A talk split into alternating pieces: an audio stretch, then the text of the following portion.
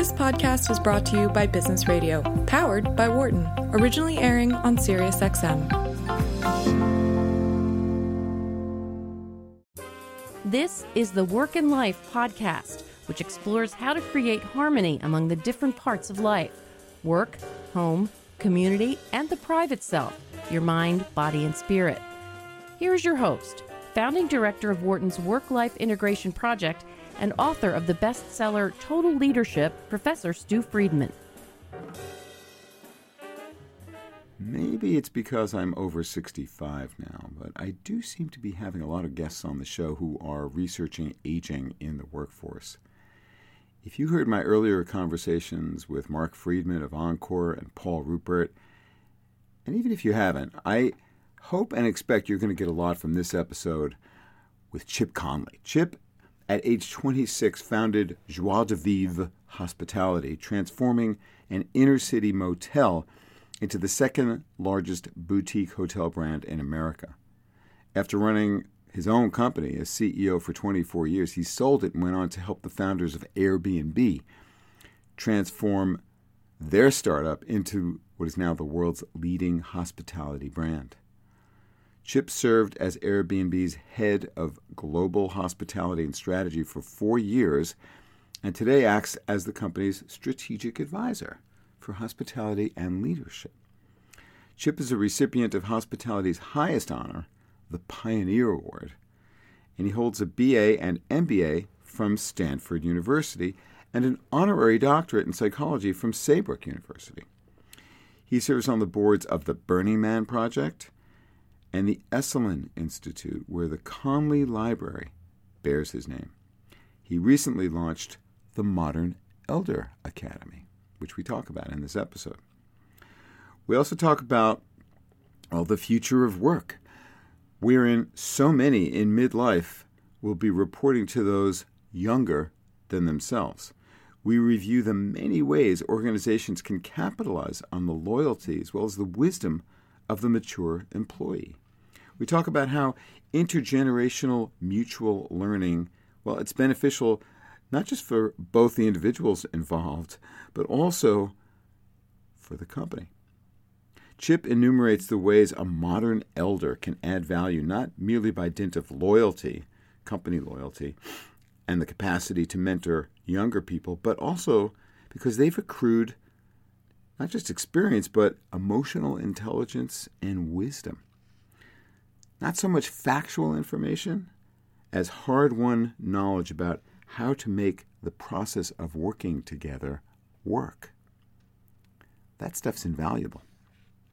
So now, get set to listen to and learn from the wisdom of a modern elder, Chip Conley.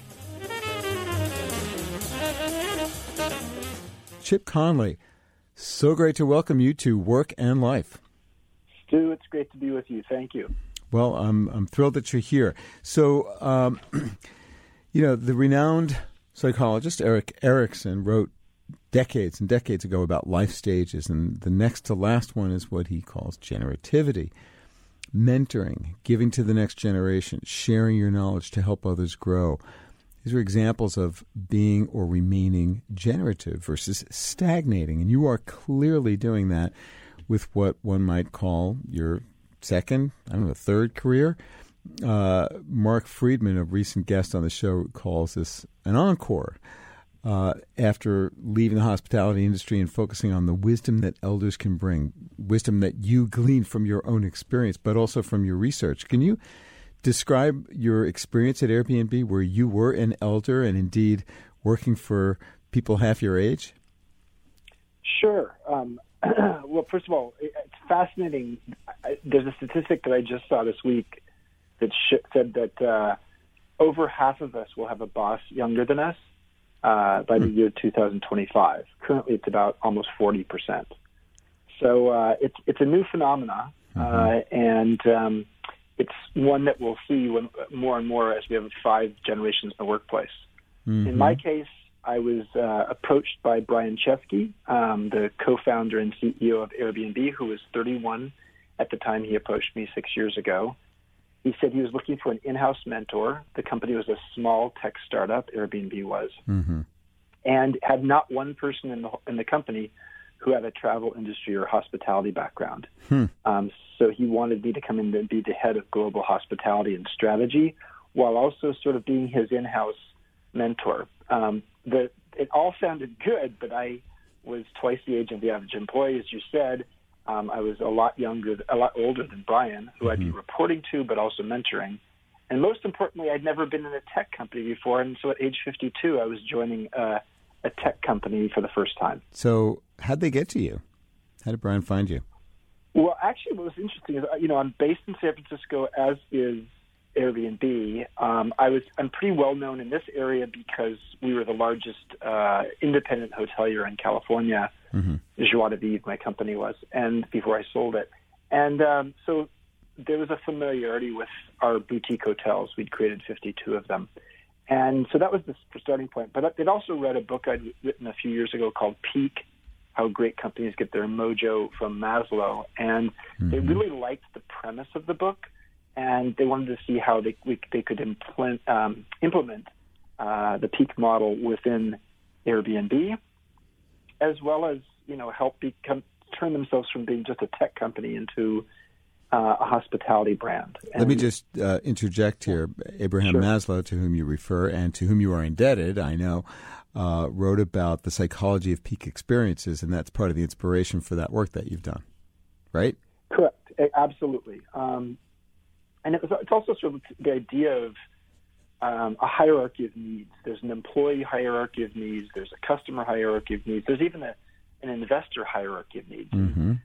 So, in my time with the founders, um, I started to help implement these ideas there. But what was Stew, what was really strange is I hadn't, I didn't understand the language they were speaking. It wasn't just millennial language. It, and occasionally there, were, there was more the tech language. Mm-hmm. It was, uh, it was, uh, it sort of went over my head. So that's when I realized pretty quickly that I was not just the mentor, but I was also the intern. Um, I was I was uh, learning tech for the first time at age 52, um, while also teaching hospitality and leadership, and you know sometimes even things like emotional intelligence. So you called yourself a mentern, Correct. Yeah. a unique You know, it's funny. Fascinating the con- movie- combination. Go. No, no, please. Well, remember the movie uh, with Robert De Niro and Anne Hathaway called The Intern? So uh, Anne Hathaway, as the young CEO, didn't really want Robert De Niro to be her her intern, her 70 year old intern, because he was a little too observant. But um, she ultimately hired him. He was the intern who became the mentor for her. I was the mentor who became the intern. so the opposite direction, because uh, I came in as Brian's mentor, but because I didn't understand tech, I, I also occasionally had to be the dumbest person in the room. So, how did that feel for you as someone who'd been so successful in creating uh, a, a, a real powerhouse uh, company in the industry to to be among people younger than you who knew a lot more about some, you know what was core to the business than you could ever know? Well, I had to right size my ego first hmm. and foremost. Right. And in writing my book, Wisdom at Work: The Making of a Modern Elder, the first lesson I, I offer in the book and that I suggest that someone in midlife needs to consider is how do you evolve your historical way of looking at yourself? And I needed to do that. I had been, you know, running a company that I grew from one person to 3,500 people, and and now I'm in a company that had 300 people, and I'm not the boss, um, but I am the person who's going to help the boss become successful. You mentioned Erik Erikson. One of his best quotes of all time was, uh, "I am what survives me," and that's really about legacy. And so my legacy, I knew, was going to be whether Brian became a great CEO or not. And um, proud to say, six years later, uh, he's uh, he lasted longer than the, than the Uber CEO, um, and and he really proved that he was um, he was somebody who wanted to learn as well. So Brian and I both had a growth mindset to try to learn as much as we could. What was the hardest part of that for you, though? That transition to be right sizing your ego, as you said, and to Well, and, think, and to evolve. You know, just one of the things that happens as we get older is we sort of expect that we're supposed to be an expert all the time, especially if, if we've been successful, maybe. mm-hmm. And I think the idea that I could be as curious as I was wise uh, and occasionally be the beginner's mind, while other times being sort of the teacher, um, was required me to um, accept that you know I had multiple identities, and hmm. I also had to get rid of a lot of my historical knowledge of the hospitality industry. Um, as one of my director reports uh-huh. said, Chip, your fact knowledge isn't all that important. It doesn't really matter at Airbnb how many made, how many rooms a maid cleans in an eight-hour shift. That's for the hotel industry, but Airbnb is a hmm. whole different form of hospitality. Right, that was irrelevant. That kind of it knowledge. Was. But she then said also right after it, she said, "But your process knowledge is really valuable." What did she and mean said, by what that? Do you, what do you mean by that? Yeah. And she said, "You know how to get things done. you you, you've worked in an organizational structure before." And you understand the underlying motivations of everybody at the table as well as the people in the organization who need to buy into this. So you actually understand the roadmap to get things done, understanding the psychology of people. And you know what? As she said that, I was like, wow, that's a pretty good analysis of why I guess I've been successful here. Is mm. often it was just understanding people. So you had the benefit, though, of people surrounding you at Airbnb who were telling you, as in this example, what you were bringing to the table, what you were good at, where your value was was going to be, and also where it wasn't. Yes, that must have been really important in your evolution to right sizing your ego. was it? Yes, it was certainly. Um, I think the, the idea that I could be the dumbest person in the room was a strange concept at first. It was like, wow, that felt awkward. I, I, it's been since my teen years that I felt that way. But when I shifted it such that instead of being dumb, I was just curious. Mm-hmm. And instead of being the person with the answers, I was the person with the questions. It shifted me in a way that, um, you know, Airbnb has a lot of very smart young people in it, um, all of whom want to be, or not all, but many of whom want to be the smartest person in the room. Mm. Uh, my goal was to be the wisest person in the room, and often being wise meant asking a really interesting question that came from sort of that helped to show the blind spot of the company. Hmm. And what that what I mean by that is uh, when it came to the hospitality industry, I have my blind spots because I'm just used to the way it, it, I've operated. Right. But these young people had some blind spots when it came to their technology and how our hosts and our guests were going to use the technology. And so often I would using a, method of asking questions called appreciative inquiry. Mm-hmm. Um, I would use I would offer questions that um, were illuminating and helped to occasionally show us that we had some blind spots. And that's when I realized, my gosh, there's a real value in being the most curious person in the room, not just the smartest. And, eh, well, especially when you don't have the, the quote, as you said, uh, fact knowledge, uh, and mm-hmm. that really what you were bringing was uh, was was an interest in trying to understand the aspects of this business that you didn't understand, but that you had smart right. questions about. So, how did that role, like, how did that get shaped for you? It, it, couldn't have happened just right off the bat so smoothly. I'm, I'm sure that there were some some lessons in how to bring that that uh, that curiosity, which really opened their conversation to, to well, new ways of solving problems? One of the things I, I learned was there, there are certain questions you don't ask um, that are just almost like, you know, um, dictionary questions. Like, tell me what does it mean to ship a product uh, or ship a feature. So okay. I would. I, I had a, a woman who worked with me who was she. I was 52. She was 27, and she sat next to me in meetings. She was almost like my tech translator. So I would write down a word, and she would, you know, she she and I would we keep we keep track of the six or seven words in the meeting that I didn't understand. and after the meeting, we'd sit, and she would mentor me. I actually think the future of work is all about mutual mentorship. Yes. Where wisdom, wisdom moves in both directions. Mm-hmm. So Laura would actually tell me a little bit about um, each of these words. So I, it didn't make sense to ask everybody in the uh, uh, 12 people in a room what does it mean to ship a feature but what, you know, so I would make sure that those kind of questions weren't the kind of questions I was asking. On the other hand, I would occasionally ask her after the meeting, well, why is it that, you know, for example, we, our hosts and our guests both review each other. In the hotel business, business we would never review our guests in a public way.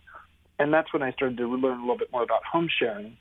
But then I realized there were some some flaws in the review system. This is back in 2013 Mm-hmm. that that were not obvious within the company, but they're obvious to me, I guess. And that's when I started posing questions like that in a public way in meetings. So it was really learning what were the things I would ask privately because I didn't want to slow down the meeting. Mm-hmm. What were the things I asked publicly in a meeting that actually helped to create a, a, really, you know, zesty conversation. And whenever I needed to mentor someone, I would do that privately. So I learned how to intern publicly and mentor privately. So you had you had help. That's that's one of the themes that's resounding quite clearly to me is is that you could not have made this this this transition into this role uh, without the support of uh, people around you who were who were wanting you to be successful in this new kind of role. No doubt about it. Um, I, you know, I, I really appreciated the fact that uh, quickly I learned that mutual mentorship was what my what was going to make me successful or not. Um, we're familiar with mentorship, which is often from old to young, sort of an apprentice program, Mhm, and then we're familiar with reverse mentorship, which Jack Welch popularized at General Electric Mhm. 20 years ago when he wanted his senior executives to learn the internet and, and technology better, and the younger employees at GE helped um, helped with that. But mutual mentorship is a relatively new thing, and it's something that we've really tried to to make popular at Airbnb, and I, see, I, I'm seeing it more popular in some other technology companies as well. And what it really means is that with someone that you build a relationship with in the company, um, each of you has a specialty or a knowledge in a particular area, and it's it's a symbiotic relationship. Mhm. You learn from each other, and um, that's really what I did with Laura. Laura's background, she was a 27 year old who had worked for four years at Google, a year and a half at, at Airbnb, but she'd never been trained in leadership or management. So her approach to leadership was very technocratic. It was very metric driven. And she didn't read people. I mean, she was great, but she didn't read people or understand how to develop a almost a noble, you know, north star for where we're going and getting everybody to rally around that. So a lot of I, I didn't I wasn't hired by Airbnb to come and sort of teach emotional intelligence. But emotional intelligence is something that we grow as we age. We get better at pattern recognition of ourselves and others, understanding the patterns of how humans uh, interact. And so I think at the end of the day, that's what the opportunity is in the future is how do we create with especially with these young technology companies an environment where the brilliant technologists have some modern elders by their side who help to understand organizational process, mm-hmm. emotional intelligence, and leadership skills. Well, and it's not just in tech companies where this kind of model is going to be making more and more sense as the demography of our of our workforce shifts in the ways that we, we've been describing. Before we get into uh, the, the making of a modern elder uh, in, in terms of what, what that looks like and, and what advice you have for, for people who are looking to develop into that kind of role or who are in a, in a business where they need people to adopt that kind of role. Tell us a little bit more about those four key lessons that you learned and that you write about so so vividly in Wisdom at Work. The first was to evolve, to right size your ego. What were the other key elements of your Sure. learning? Let me, let me say, if you don't do the first one, Stew, it, the other three might not work because a lot of times someone in uh, midlife or older sort of feels like they're the preacher and they, they want they, they want a congregation who's just going to sit down and listen to them, and and that's really sort of the the person who is expecting the old school approach to hierarchy. You know, the older you are, the more people need to revere you, and that's really just not the era we live in. So this evolving first step means that you need to shed what's no longer relevant. Uh, the second uh, lesson is to learn, and again, that's sort of going from you know instead of teaching, you're learning. And I needed to learn tech, and I, I promise you, I don't. If you, if you're somebody out there who's 55 years old, 45 years old, 65 years old, and you think you've learned it all, and there's nothing left to learn, then it's time for you to leave the workforce because the workforce, you know, the world is changing so quickly. There's always new things to learn. So that kind of um, learning and curiosity almost lubricates the brain. And it also creates a bit of a passionate engagement and a curiosity that makes, frankly, when people meet you, they if you're that curious, it, it takes about 10 or 15 years off your age in terms of what, how people, how old people think you are because they're not used to older people being so curious. so that's the second lesson. The mm. third lesson is collaborate. One of the things that's been proven in all kinds of studies is that um, uh, when you have an older person on a work team, it actually creates an invisible productivity productivity for the team because often there's an emotional um, collaboration. There's an ability using emotional intelligence to create a more collaborative team because the older you get, the more you understand um, yourself and others. Is it also because there's an element of uh, the elder feeling less competitive? Yeah, I think the less great points too. I mean, I think one of the things that was really interesting for me, I was not competing for anybody's job, right. and therefore people saw me as a confidant. Mm-hmm. They saw me as somebody who they could, you know, learn from. They also saw me as somebody that they didn't have to like try to diss me in a meeting to like make me look bad because somehow they were competing for a for a position with someone else. So I was not a, exactly a peer. Um, so that helped. Um, so to be in a status where you're not in active uh, competition for the next promotion or the next, you know, status enhancing uh, whatever it is that that your organization provides, that really enables one to take up this elder, modern elder role, wouldn't you say? Yeah, I would absolutely say that, and I think it's a whole new framework to mm-hmm. think about this because mm-hmm. we don't really have a history with this. We don't have a history of sort of older people working with younger people in a mutual mentorship kind of way on teams, unless you're sort of up in the stratosphere, a more senior executive. But again, if we know that by 2025, half half or more of us will have a boss that's younger than us, hmm. this is sort of the future that we're starting to see played out. So that the fourth lesson is counsel. So evolve, number one. Two is learn. Three is collaborate. Four is counsel.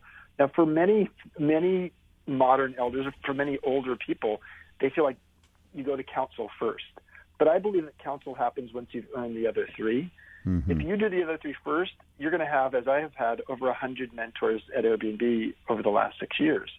Because people flock to you because they, you know, people think, oh, millennials, they don't, they don't, they want to do it all themselves. No, 75% of millennials are looking for a mentor and yet sure. a tiny fraction of them have one.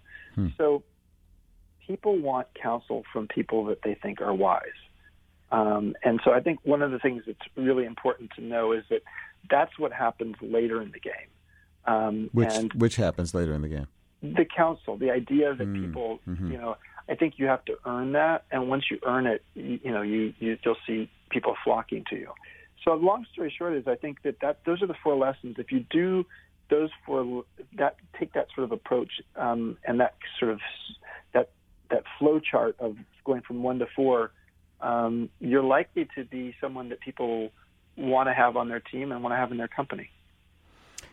And what you're trying to do with, with the book, with Wisdom at Work, in, in terms of helping people, especially those who were, say, at the midpoint in their careers or you know nearing, you know, uh, coming over the hill uh, and and seeing the you know the horizon coming closer.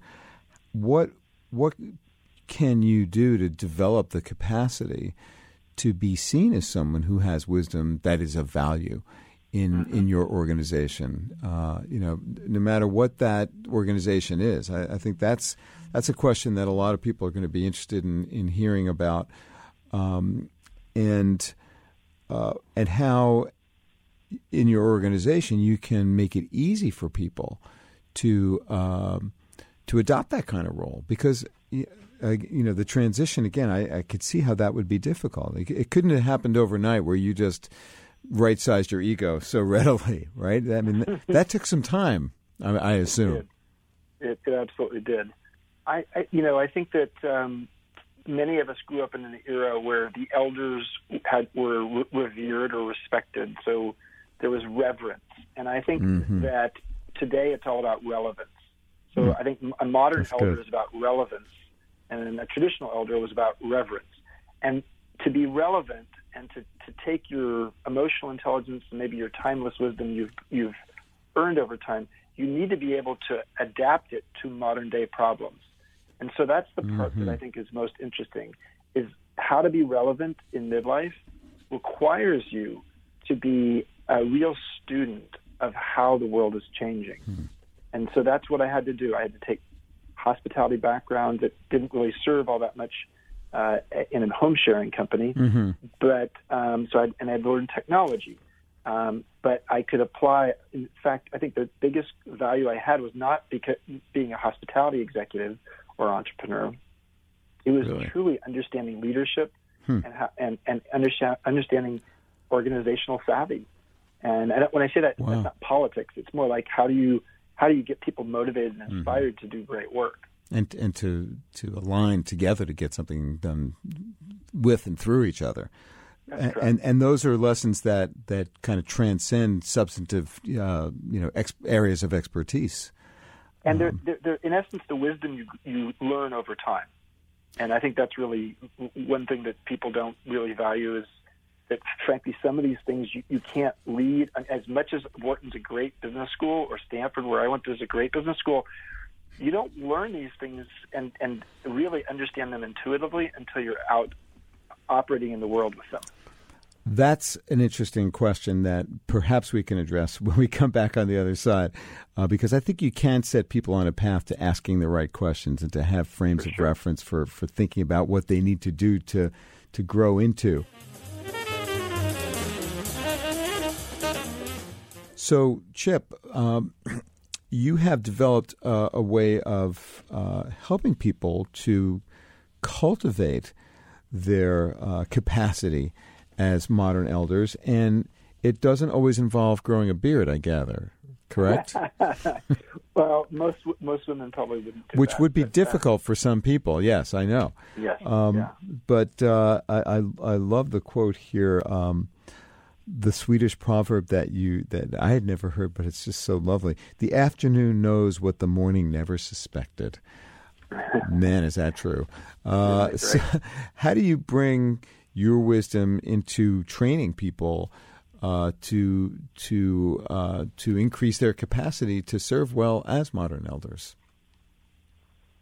So, um, obviously, uh, writing a book helped. Uh, Wisdom at Work: The Making of a Modern Elder, uh, which came out uh, at the end of last year. Mm-hmm. But what I started to realize as I was writing the book is the, the, the number of people who I know who are in midlife who are a bit bewildered and anxious by how the workplace has changed is, is staggeringly high. Uh, what we know is a few things. First of all, between 2008 and 2013, 25% of people in their 50s were laid off by, uh, from their job. So basically, 25% of the people in their 50s lost their job uh, during that, that during the, the aftermath of the Great Recession. Most of those people, not most, a, a good portion of those people never found another job. So, you know, in some cases, they might have had something, some wisdom to offer, but um, obviously, the process of losing a job can actually sap your confidence. So, I, I, I was aware of that, those statistics, but when I started to actually write the book, I was interviewing people, and what I heard was the following: hmm. I'm going to live longer than my parents by 10 or 15 years, and yet power seems to be moving 10 or 15 years younger, and so we've created a modern irrelevancy gap for people in midlife. And that's when I started to say, well, where do you go in midlife? And I define midlife as 35 to 75 quite broadly. I, I used to be just Extremely 45 broad. to 65. Yeah. 35? 35 is midlife, the beginning of Some it. Some industries, in, in ad, the advertising industry and in, technology, etc., the the people start to feel irrelevant in their mid 30s. Okay. Mm-hmm. Uh, in most industries, not, but in, those industries, yes. And certainly, I live in the Silicon Valley, and so I, I certainly see it here. Mm-hmm. All right. And the reason I take it to 75 is if, if you're going to live till 95 or 100, many people are going to work uh, by choice or by necessity until their mid 70s. Um, so, what I started to ask myself was, well, where do you go to repurpose yourself? Where do you go to try to understand what's next for you and to navigate the, the challenges and transitions that happen in midlife? Mm-hmm. And yes, there's personal growth retreat centers, and there are you know occupational counselors and, and coaches and things like that. But I was really looking for a place where people can sort of learn this together. And I didn't really find anything. There was nothing like a midlife wisdom school out there. So I decided to create the world's first midlife wisdom school, called it the Modern Elder Academy, Mm-hmm. and it um, opened it on a beta basis. So we were not publicly open, and had 153 people go through 13 week long or two week long programs at a three acre campus uh, in Baja California Sur, which is uh, in Mexico, about an hour north of Cabo San Lucas um, on the Pacific Ocean. And that was last year. Mm-hmm. And I found, wow, people really need this. And so we opened to the public back in November. Uh, and we were featured on the cover of the New York Times business section on Sunday about three or four weeks ago. And um, we've had people from 19 countries apply, and uh, each cohort is usually about mm, 14 to 18 people uh, from all over, and 50 to 60 percent of our students are uh, people who are on scholarship, either a, a half scholarship or a full scholarship. Average age is 52. Scholarship funded Uh, by whom, may I ask? By me. Oh, wow. Okay. Yeah, it's my way to give back. I was, you know, lucky enough to get tapped on the shoulder at age 52 by Mhm. this little tech company that I had never heard of called Airbnb back then, and now now the company's 20 times larger than it was. So I've Mhm. prospered quite well as Right. a result, and I decided I wanted to give back. So um, I offer about a, a little over a million dollars a year in scholarships so that people can come. Mm-hmm. So we, you know, we have art. I was just teaching there two days ago, um, and we had artists and social workers and teachers, Hmm. college professors, but also we had a physician, a, a doctor who wanted to actually transition out of being Hmm. a doctor. We had um, a tech leader uh, who had been in the tech world. We had a lawyer. So it's a real diverse group of people who come together and go through a curriculum that helps them to understand how to repurpose themselves uh, and to sort of reimagine and apply what we call a growth mindset uh, based upon Carol Dweck's work, uh, the professor from Stanford. Mm-hmm. Um, and it helps us to, you know, we've got a night where we we measure our satisfaction, customer satisfaction, based upon NPS, Net Promoter Score, and Right. we have a 95 NPS, which Impressive. is in 99th percentile. So something's going right. Um, What is it? What's the heart of it? I think the heart of, of what's going right is that a lot of people feel alone in midlife, Mm. and especially men. Uh, women are better at socializing. Their, ch- you know, when they're challenged, they talk to other people. But um, a lot of men, you know, in midlife feel somehow a lack of confidence and like they're the only one who's suffering through feeling irrelevant. Mm-hmm. And so the idea that you could come to a place and start to realize, okay, I actually have I've created some mastery and wisdom in my life. Let's like it's almost like mining. It's like a mining ex- ex- expedition or Mhm. an archaeology project to understand. Like for me, I listen. I had no idea when I joined Airbnb six years ago that the greatest thing I probably offered to the company was my emotional intelligence. I knew I knew something about emotions, but I never really understood in the context of an environment which was full of younger people who hadn't developed their emotional intelligence in work that what I had to offer was valuable. So did Brian know that when he signed you up that No, what he was yeah. going to get was was uh, was you know the the wisdom of, of age in terms of how you get people to work together and to be attuned to their needs and interests so that you can align your interests and move forward together or did or did he tap you because of your reputation in the hospitality industry thinking I don't know anything about hospitality I'm running a hospitality company I better get somebody who can help me with that uh, uh, fully the latter. Okay. Basically, uh, I, I think it's been a revelation for both of us. Actually, I saw Brian today. I was at Airbnb headquarters today, and Mm-hmm. um, I was sitting down with it, and I was just walking to, to. I was going to a meeting, and I saw him and the head of HR globally for the company, and they pulled me aside, and truly, they asked me a, a, a series of questions that related to emotional intelligence in terms of how they could set something up in the company in terms of a new, or uh, some just a little bit of an organizational structure idea. Um, so I, I guess you know the truth is one of the things that we're not that aware of is, is the wisdom we've developed over time because you've mm. developed it over time, and it's just like anything. Over time, you don't realize that it's worth something. And so part of what we do at the Modern Elder Academy is help people to see what they've developed over time and how do they articulate it in a way and maybe even repurpose it in, in, a, in a new industry. I have a friend named Mike right. Riley who is a for 22 years a sports agent for golfers, helping them figure out after they finished golfing professionally what they would do next, mm-hmm. um, and signing contracts for them and things like that. When he lost his job a few years ago, he had no idea what was next.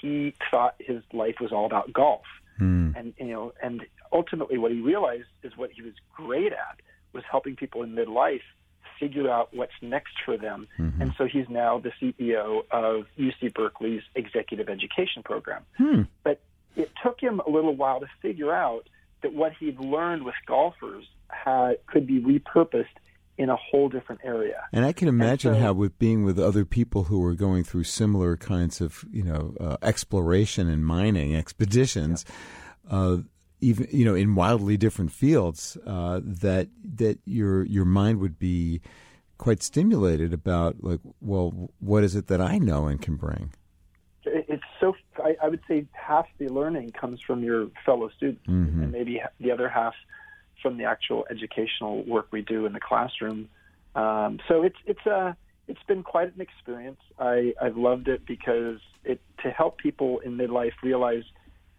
that they've got a lot of life ahead of them. I, I'm 58, and the online longevity sites say that I'm going to live till age 98 based upon my lifestyle and parents and other things. So if I'm going to live till 98, and I'm 58 today, um, I am only halfway through my adult life. Now that, Stew, is a really interesting way to look at it. If I've got half of my adult life left, knowing that I count that starting at age 18, mm-hmm. Um, that's mm-hmm. uh, when you think that way you're willing to try something new. There's a word called liminal. Mm-hmm. The word liminal basically means you're in between two things. You're in limbo. And generally speaking, as we become adults, we don't want to we don't want to have that experience. We know we were in limbo and we were liminal when we were in in puberty as an adolescent. Um, but I think what we're going through sometimes in midlife is middlescence, not adolescence. Mm-hmm. And middlescence is full of hormone changes and all kinds of other transitions that are happening, but we haven't really given it a name. And um, so I, you know, I think middlescence is a word that will probably catch on over time. You know, I think that's out there. I, I, we had a, someone on the show about four or five years ago who used a term just like that. I will. Uh, it's it's not fresh on my mind. That's because I have a 66 year old brain, and one of the things we know, Chip, you know where I'm going with this. Yes. I you know, I am wiser now than I was when I was younger, but but my memory is certainly not as sharp as it once was. Uh, let me something you don't know that Stewart. Yeah. I love I love the fact you brought that up. It is true. As we get older, yeah, uh, our brain is not as fast as it used to be, nor as good at recall. But the thing that a lot of people don't know about the mature or aging brain is the following the brain shrinks a little bit with time. Now, actually, frankly, mo- some brains don't, but but the average brain does shrink a little bit. And one thing that actually happens over time for the average brain is you start to actually do what's called the left brain right brain tango. You get more adept at being able to go move from linear to creative and back and forth. What that allows for, mm-hmm. in terms of the practical application of it, is it means that you're able to get the gist of something and think systemically and holistically more often. Um, so if you're younger, you're really good at diving deep into something, um, but you're not as good at being able to see the forest for the trees. Whereas somebody who is uh, who is um, older can actually sort of sort of uh, look at things a little bit more from a holistic perspective. Sure. Um, and that's a really great value in a company especially a young company where everybody's fixated on certain things and not seeing the big picture. What, what I'd like to now turn to is, um, I mean, it, it sounds like your your academy is a wonderful place for people to go uh, to collectively work through uh, some of the questions of how to see the the future through the lens of a, of a growth mindset and to really capture the wisdom of of their experience and and to be able to articulate what value that that is, um, and to be in a supportive environment for doing that. Uh, what wisdom do you have for organizations who are looking to um, to capitalize on the, the wisdom that sits there let's call it latent, you know, not really yep. not really used in their in their workforce. What's a good first step for people and organizations, whether they're CEO of a small business or uh, the division head of a of a big company or someone who's maybe just uh, on the cusp of middle age? What are, what are the big ideas in terms of how companies can can be more uh, effective at, at capitalizing on this sure. growing asset? Oh, here's a few here's a few thoughts. Number one is um, try to identify where the wisdom exists. There's a it's interesting. Um, there are some companies that in their employee satisfaction survey or work climate survey mm-hmm. ask the following question: mm-hmm. Other than your boss, who do you seek out for counsel or wisdom in the company? And that question alone can help you to start identify identifying where the wisdom exists and what what those companies that have done this have found is it's often older people. And then you start having to ask yourself, well, how can we share that wisdom more broadly? Sometimes it means taking an older employee in a company and giving them the opportunity to be almost a, a a cultural ambassador in the company. They may have some institutional wisdom and help them to actually uh, teach new employees how things get done there. Uh, Procter and Gamble has a, had a program called the Master Program, for decades, mm-hmm. where people who've been in Procter and Gamble for at least ten years can become a master, and when they're a master, they're sort of they they use you as sort of a wise soul in the company mm-hmm. uh, to actually parachute into groups that need some wisdom or, mm-hmm. or, or mm. need some some help, and so that's that's an idea. Um, you know, or why not innovate like Google did? Google gave their engineers 20% time to allocate to new innovate, innovative projects. Those those engineers who uh, uh, qualified for that program. Mm-hmm. You know, maybe there's some people who are older workers who can get um, coached into how to be a coach or be trained into mm-hmm. how to be a coach, and they could be an internal coach for people who are growing in the organization.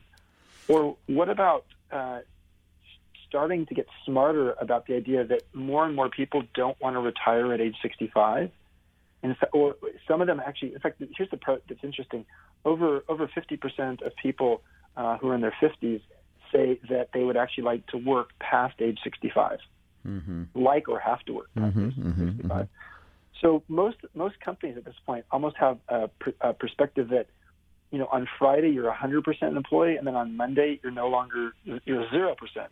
Why don't we create more opportunities for people to graduate over time?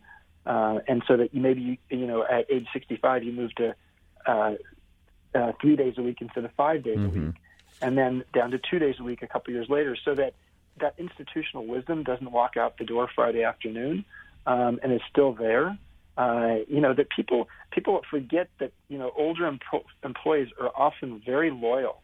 They're not job hoppers typically, mm-hmm. um, and frankly, they have a, a lot of interest in uh, especially if they're a long-term employee, in seeing the company that they worked for continue to succeed. Or, sure. And so there's a lot of loyalty. There's, a, you know, and, and especially in an economy like we're in right now, where unempl- the unemployment rate's under four percent. Um, you know, this is a great way to recruit. Why not recruit people who used to be there and were great workers, and and frankly don't want to be retired? Yeah, they, and they and they have value to add. So on on the other side of the equation, what's your what's your best advice for someone who's seeing and uh, perhaps fearing, anxious about, uh, bewildered, the, the, terms you used to describe uh, what, what you encountered in, in your study. Uh, you know, if you're feeling that way, what's a good first step for what one can do to discover more of what their their wisdom is that is relevant and can be of value? You know, I I, th- I think um, first of all, building your own confidence is, is a, a, really critical step, and and uh, trying to get clear. One of the things that one of one of the things we do at the academy that I've seen um, used out there in many companies is ask yourself what are the five pieces of advice that you would give to someone a generation or two younger than you. um, that is you know work advice, work advice that relates to uh, mm-hmm. the workplace and think something you've learned over time, and make sure it's unique to your experience.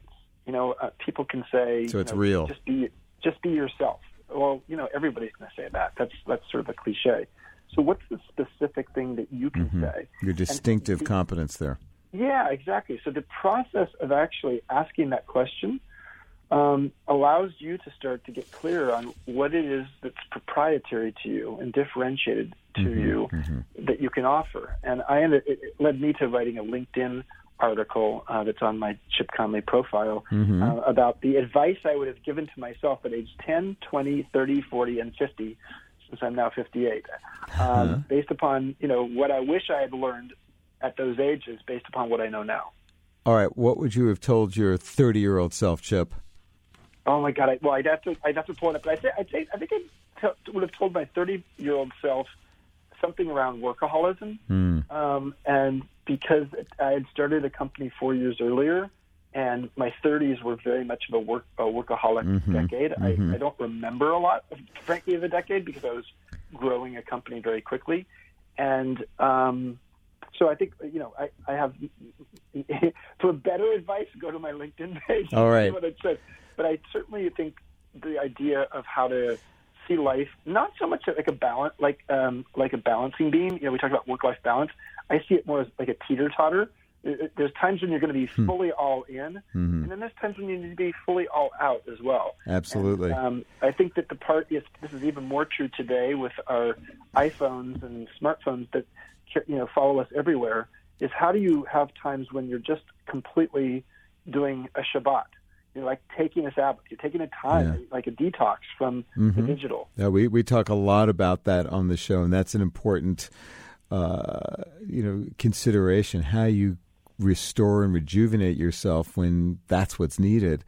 Um, Chip, we are unfortunately out of time, so uh, please tell us uh, what's the best place for listeners to find out more about your work uh, and about your book, Wisdom at Work: The Making of a Modern Elder.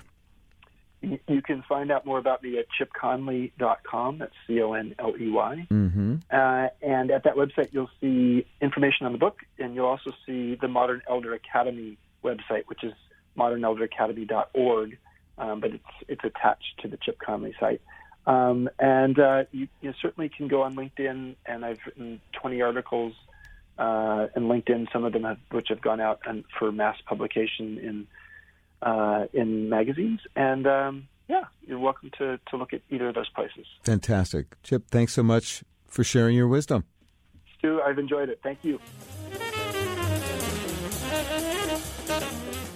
I hope you enjoyed my conversation with Chip Conley and that it piqued your curiosity about how different generations can learn from each other, how you can teach an old dog new tricks, the value of older employees and the importance of a growth mindset of lifelong curiosity and learning. Here's a challenge for you then well, an invitation. First, if you are in a position in your organization to find the elders, the potential sources of great wisdom who can help younger people, can you take steps toward pairing them so that there is mutual benefit and that there's a benefit for your organization, for your business? Or if you are nearing the pinnacle of your life and career and you're looking for ways to be generative, to help those coming after you, which I hope you are, can you take steps towards finding a new way within your organization, within your profession, to help other people, those coming after you, to mentor them? I've been trying to do a lot of this myself lately, so perhaps I can advise you. Get in touch. Friedman at wharton.upenn.edu is my email, and you can also find me on LinkedIn. Thanks for listening to this episode of Work and Life. This conversation was originally recorded on my weekly radio show on SiriusXM 132, Business Radio powered by Wharton. Tune in for live broadcasts of Work and Life on Tuesdays at 7 p.m. Eastern. For more about today's guest and about previous guests, go to workandlifepodcast.com. And for more ideas and tools for creating harmony among the different parts of life, visit totalleadership.org and check out my book, Total Leadership Be a Better Leader, Have a Richer Life. If you like this podcast, please subscribe, rate it on iTunes, and share it with your friends, your family, and your coworkers. Until next time, I'm your host, Stew Friedman, and I thank you for joining me. For more insight from Business Radio, please visit businessradio.wharton.upenn.edu.